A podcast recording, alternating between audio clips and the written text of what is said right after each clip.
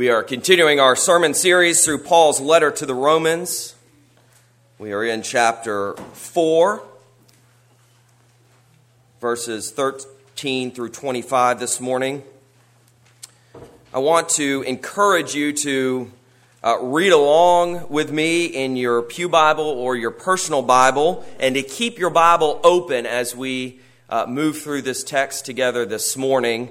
Uh, I'm going to be referring back to it often, uh, and, and, it's uh, a little bit of a, of a complicated argument that Paul's making here. So I want you to follow along with me in your text.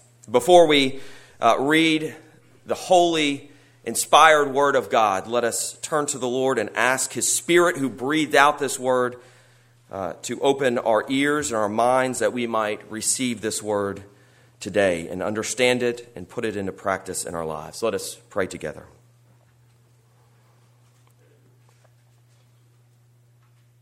Guide us, O God, by your word and spirit, that in your light we may see light, in your truth find freedom, and in your will discover your peace. Through Jesus Christ our Lord, we pray. Amen. Hear now the word of the Lord from Romans chapter 4.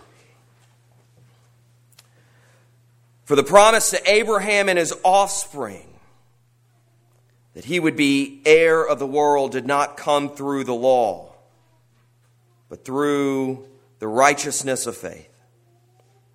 For if it is the adherents of the law who are to be the heirs, faith is null and the promise is void. For the law brings wrath, but where there is no law, there is no transgression. That is why it depends on faith, in order that the promise may rest on grace and be guaranteed to all his offspring, not only to the adherent of the law, but also to the one who shares the faith of Abraham, who is the father of us all as it is written, I have made you the father of many nations, in the presence of the God in whom he believed, who gives life to the dead and calls into existence the things that do not exist. In hope, he believed against hope that he should become the father of many nations, as he had been told, so shall your offspring be. He did not weaken in faith when he considered his own body, which was as good as dead, since he was about a hundred years old, or when he considered the barrenness of Sarah's womb. No unbelief made him waver concerning the promise of God. But he grew strong in his faith as he gave glory to God, fully convinced that God was able to do what he had promised. That is why his faith was counted to him as righteousness. But the words, it was counted to him, were not written for his sake alone, but for ours also. It will be counted to us who believe in him who raised from the dead Jesus our Lord, who was delivered up for our trespasses and raised for our justification. The grass withers and the flower fades, but the word of the Lord endures forever. Thanks be to God. Amen. We pick up this morning in the middle of Paul's argument in Romans 4 about Abraham and righteousness. Now, if you are a Jew looking for a reason to discredit or perhaps even to accept Paul's argument that he has made about righteousness coming through faith in Jesus Christ in chapter 3, then where are you going to turn for evidence to support your belief? The Old Testament scriptures, for starters, especially, specifically, the story of Abraham, the one whom the Jews considered their father, the one with whom God had made the covenant of promise. Paul is going to reveal to the Jews that their own scriptures give witness to the fact that his teaching, this teaching by Paul, is not a novelty. It's not anything new, but it is entirely consistent with the covenant made with Abraham. But what Paul is saying here is not only important for the Jews, it is also revealing how God has included the Gentiles into the covenant through its fulfillment in Jesus Christ. Now, we as 21st century American Christians who probably do not feel the need to work it all out or realize the importance of the continuity of the covenant from the Old Testament to the New might just be prone to quickly pass over what Paul is saying here. It might seem extraneous to us. Paul seems to have worked all of this out in the, the past few chapters, which came to their climax in chapter 3, verses 21 through 26. And we get it, right?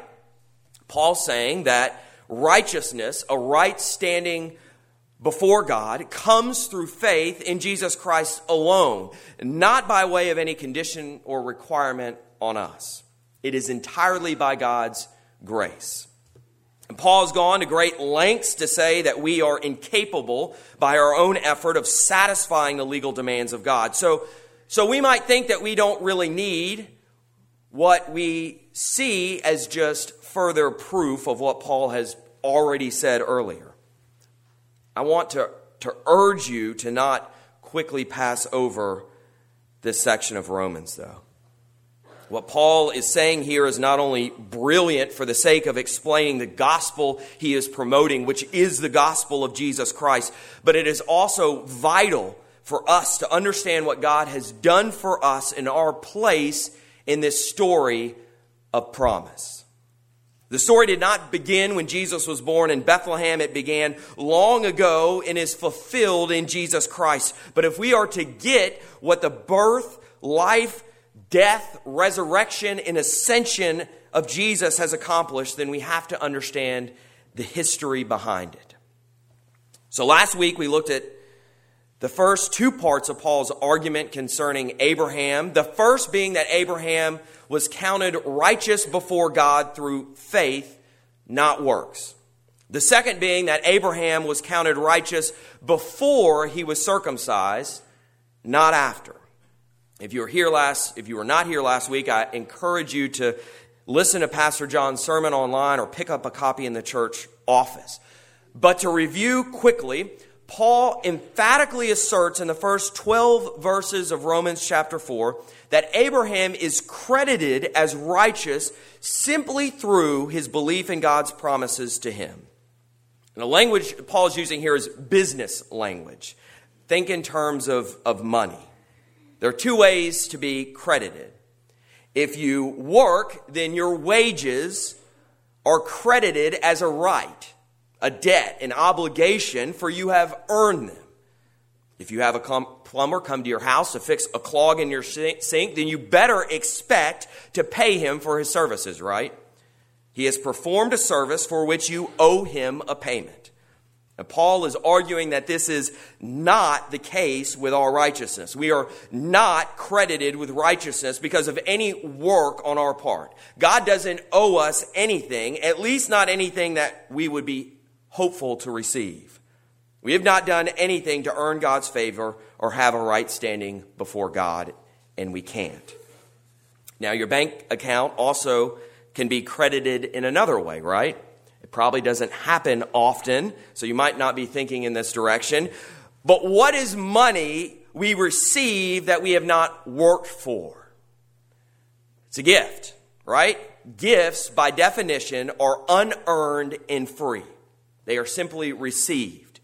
Paul says in verse 4 Now to the one who works, his wages are not counted as a gift, but as his due. And Paul wants us to understand that credit is either given as a result of work or as a gift. It is one or the other. What is given as a result of work and what is given as a gift are mutually exclusive of one another. So Paul goes on to quote David to recall the blessing of the one to whom God counts righteousness apart from works. So David realized very clearly that he was receiving something that he had not earned and did not deserve, namely the forgiveness of sins. And the other side of the coin is that he did not receive what he had truly earned, namely the wrath of God for his disobedience. So Paul will say in chapter 6 the wages of sin is what? Death. But the free gift of God is eternal life in Christ Jesus our Lord. Righteousness is credited to David apart from works as a blessing through God's grace. It is a free gift. Now, after pointing out these truths from the scriptures concerning Abraham and David, Paul then goes on to ask, To whom is this free gift given? Only to the circumcised? In other words, is God's promise only for the Jews? Uh, Paul reminds the audience that Abraham was credited as righteous before he was circumcised. Circumcision was a sign and a seal of this righteousness given because of his faith in God, not as a means by which he received the promises of the covenant. In other words, the role of circumcision is to confirm, to document, to ratify, to authenticate the right standing by faith that Abraham already had. And don't miss the significance of this. The significance of it is that circumcision is revealed to not be essential in terms of right standing before God. Thus, both the circumcised and the uncircumcised can be counted as righteous through faith in God. So, Paul has accomplished at least two things here. He's established that confidence shouldn't be placed in circumcision because it alone is insufficient for righteousness. He has also revealed that the promise of the covenant is extended to the Gentiles who have faith in the same way as it does to the Jews who have faith. All right, is everybody with me? Okay, good. Now, here in verse 13, so look at your text. Paul continues this dismissal of anything that one might look to to find their righteousness outside of faith alone as well as to lift up this idea that Abraham is not simply the father of the Jews, as the Jews insist, but is a father of all who have been credited with righteousness through faith. So look at what he says. For the promise to Abraham and his offspring that he would be heir of the world did not come through the law, but through the righteousness of faith. Paul takes these promises that were given to Abraham to have descendants as numerous as the stars in the heavens and to be a blessing to all the nations, and finds their fulfillment in those who put their trust in Jesus Christ, both Jews and Gentiles alike, making Abraham, as promised, the father of many nations. And Paul doesn't want his audience to miss this. He doesn't want us to miss how these promises made to Abraham so long ago were pointing forward to a time in which they would find their fulfillment in Jesus Christ through the inclusion of Gentiles into the covenant. By the way, this is good news for us. We are the Gentiles. We are those nations who would be blessed through Abraham. And as Paul has already established that Abraham was not credited with righteousness because of works or through circumcision, and by now and now by extension he points out that Abraham's righteousness hasn't come by way of the law either. Paul's comment about the law here seems to me to be accomplishing a couple things simultaneously. He is both dismissing the idea that those who have received the law are the only legitimate heirs of these promises made to Abraham, and that righteousness can come through the observance of the law. He dismisses both of these. Look at what Paul says here in verse 14. For if it is the adherents of the law who are to be the heirs, faith is null and the promise is void. So, what is Paul talking about here? It's very simple. He's stating that if the observance of the law is decisive in determining a right standing before God, then faith and the promise play no role. Again, Paul is unequivocal in stating that there is an antithesis between believing and doing. Righteousness by faith and righteousness by the law cannot coexist. As biblical scholar John Stott puts it, law and promise, I like this, he says they belong to different categories of thought which are incompatible. Law language, you shall. What does it demand? Our obedience. Promise language, I will. What does it demand? Our faith, our trust. What God has given to Abraham was a promise to be believed and trusted, not a law to be obeyed. And Paul wants to be very clear here, though, so he takes it a step further because not only can observance of the law not bring about righteousness and God's blessing, it actually does the exact opposite. Look what he says here in verse 15. For the law brings what? Wrath. But where there is no law, there is no transgression. Now, Paul isn't saying here that there is no sin without the law, or that those who do not have knowledge of the law are not guilty of sin and will not be subject to God's wrath. Paul will show in chapter 5 that sin existed before the error of the law, and he's already stated in chapter 2 that God's wrath is also inflicted on those who do not have a written law. Rather, the word he uses here in verse 15 for transgression is a technical word which describes the violation of commandments that are specified and written. In other words, if I have been told that it is a violation of the law to lie, and then I lie, what am I doing? I am knowingly and deliberately trespassing against the law. This is not only a sin, it is a what? Transgression. And because it is conscious and involves active rebellion against a known standard, the responsibility is much greater. Thus, the incurring of wrath. Again, the law cannot be kept, so those who have it will inevitably, knowingly violate it, leading to God's judgment. That's Paul's point here. So notice here that the words law, transgression, wrath. I start with saying this is all one category of thought and language. But then look at verse 16. Paul's going to move on from that, and he's going to use words like grace and promise, which are a completely different category.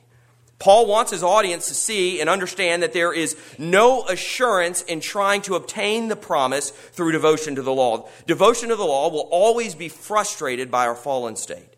Only those who rely on the graciousness of God will be comforted. Paul wants his audience to grasp that our role is to humbly receive the grace of God through faith. This is faith's exclusive function to receive what grace offers. Now, this is very important for us, so stay with me here. If we are following Paul's argument that righteousness comes by faith alone, then we should be asking ourselves what exactly is the nature of this faith through which righteousness is credited? What's the content of this faith? What form does this faith take? Paul wants his audience to understand that faith is not some vague abstraction. It isn't simply an intellectual assent to a doctrine. No. As one commentator so aptly describes it, it is an adherence to God's promise despite the whirlwind of external circumstances that imperil it. It is an adherence to God's promise, despite the whirlwind of external circumstances that imperil it. So look at verse 16 with me. That is why it depends on faith, in order that the promise may rest on grace and be guaranteed to all his offspring, not only to the adherent of the law, but also to the one who shares the faith of Abraham, who is the father of us all. Again, the promise could not be obtained by the law since people fail to obey it. Rather, the promise is received through faith alone, which ensures that it is in accordance with God's grace alone, rather than human ability. This promise that has been given to Abraham and all of his offspring, meaning all those who possess the faith of Abraham, both to those who have been recipients of the law, the Jewish Christians, and to those who have become Abraham's offspring by way of faith in Jesus Christ, the Gentile Christians. So, what is the content of Abraham's faith? Verses 17 and 18.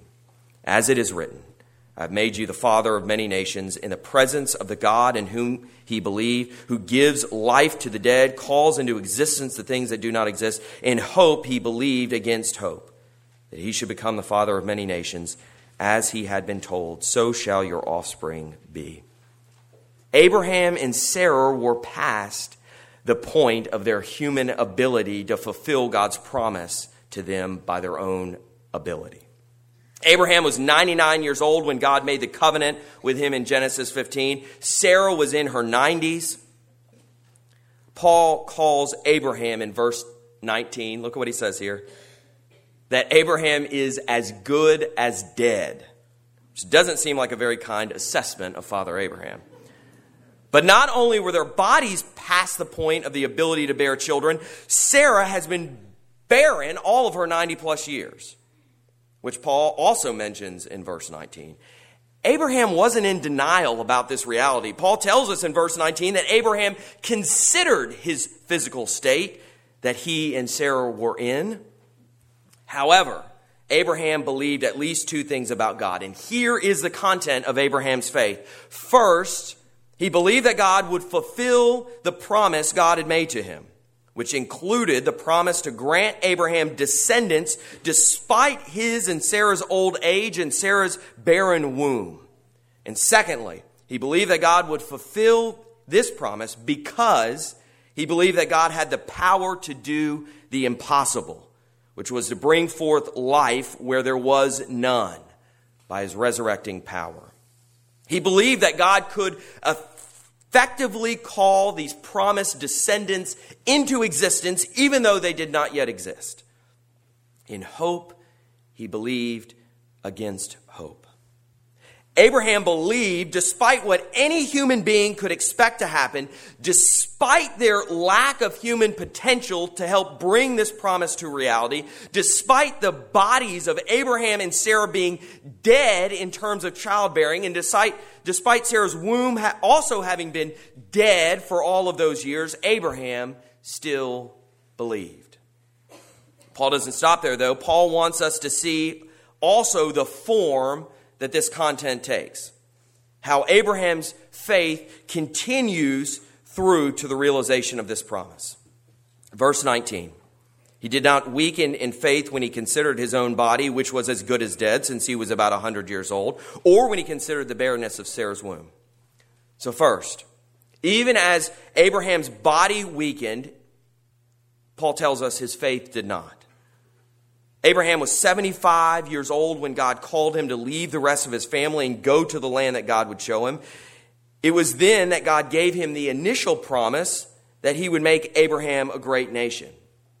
It took almost 25 years for this promise to become a formal covenant and then for Sarah to bear him a son.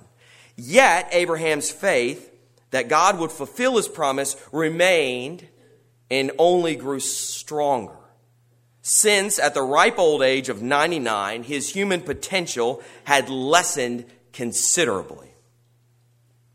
Paul wants us to see here that true faith will not falter when there are circumstances that threaten the realization of what has been pledged. The second aspect of the form of Abraham's faith is found in first, the first part of verse 20.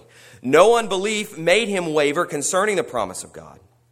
Abraham's faith did not waver because of unbelief. Now, some of you who are familiar with the narrative might be thinking, how exactly can Paul say this, given this narrative found in Genesis? And there are certain places in this narrative where Abraham seems to regress in his faith. However, what Paul is pointing to is the basic pattern and direction of Abraham's life, which was ultimately typified by trust in God, not doubt. Paul wants us to see that this is also true of all those who share the faith of Abraham. It isn't that all of us won't have doubts at times, but it is that those who have true faith will live lives that will demonstrate a perseverance and persistence in faith. Finally, the third aspect of the form of Abraham's faith is found in the latter half of verse 20 and on into verse 21. But he grew strong in his faith as he gave glory to God, fully convinced that God was able to do what he had promised. I really appreciate what biblical scholar Thomas Schreiner says on these verses. He says this The secret of Abraham's faith is that he acknowledged God's glory by acknowledging his ability to carry out his promises as a resurrecting and sovereign God.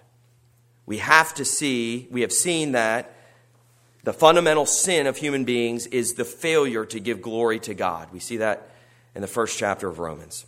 Then worship of the creature rather than the creator. By contrast, faith glorifies God because it acknowledges that life must be lived in complete dependence on Him.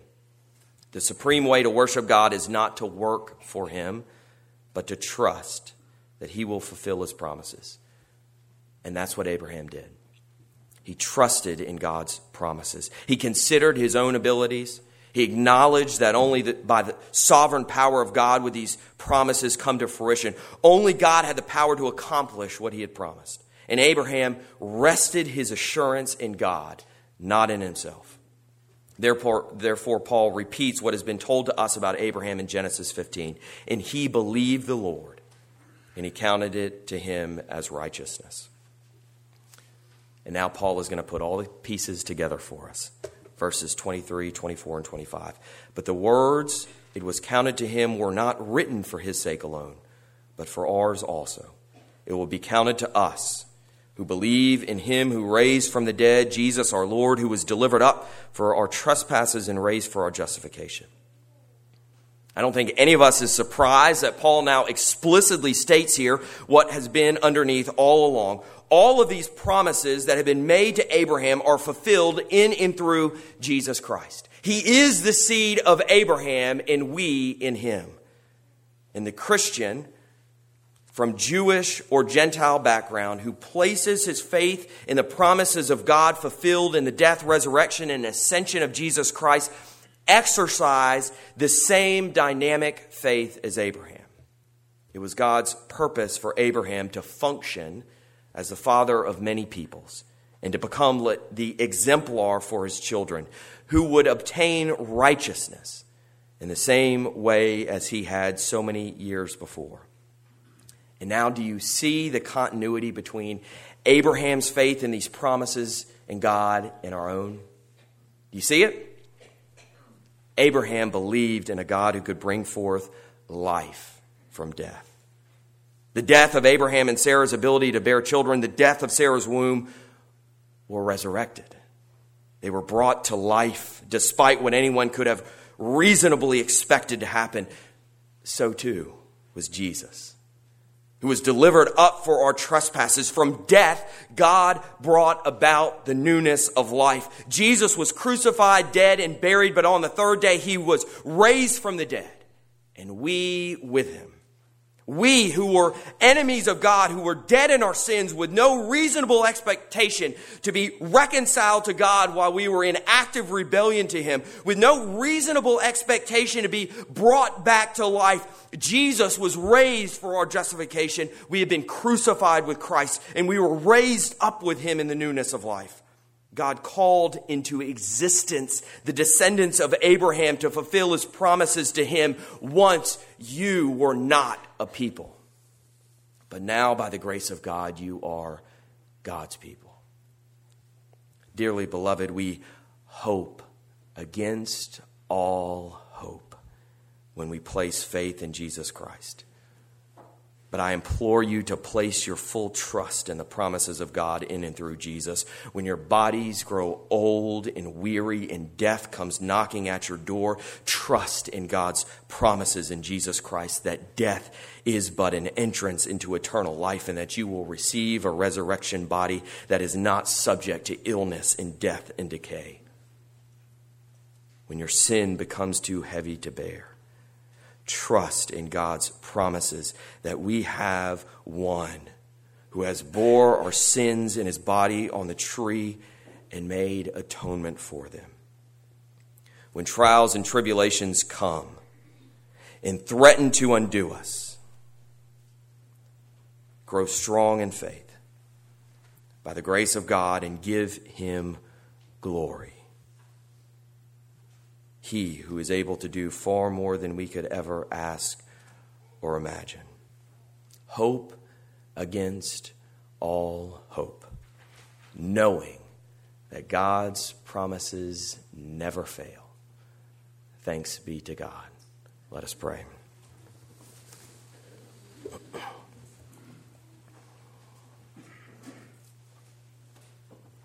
Heavenly Father, we thank you for our forefathers in the faith. We thank you for Abraham, who is an exemplar of the faith, who, despite the physical realities, trusted in your promise. Lord, help us to rest in your promises made to us in Jesus Christ. We give you thanks that in Jesus Christ we have been adopted as your children and made the offspring of Abraham. We pray this in the name of your Son, Jesus Christ. Amen.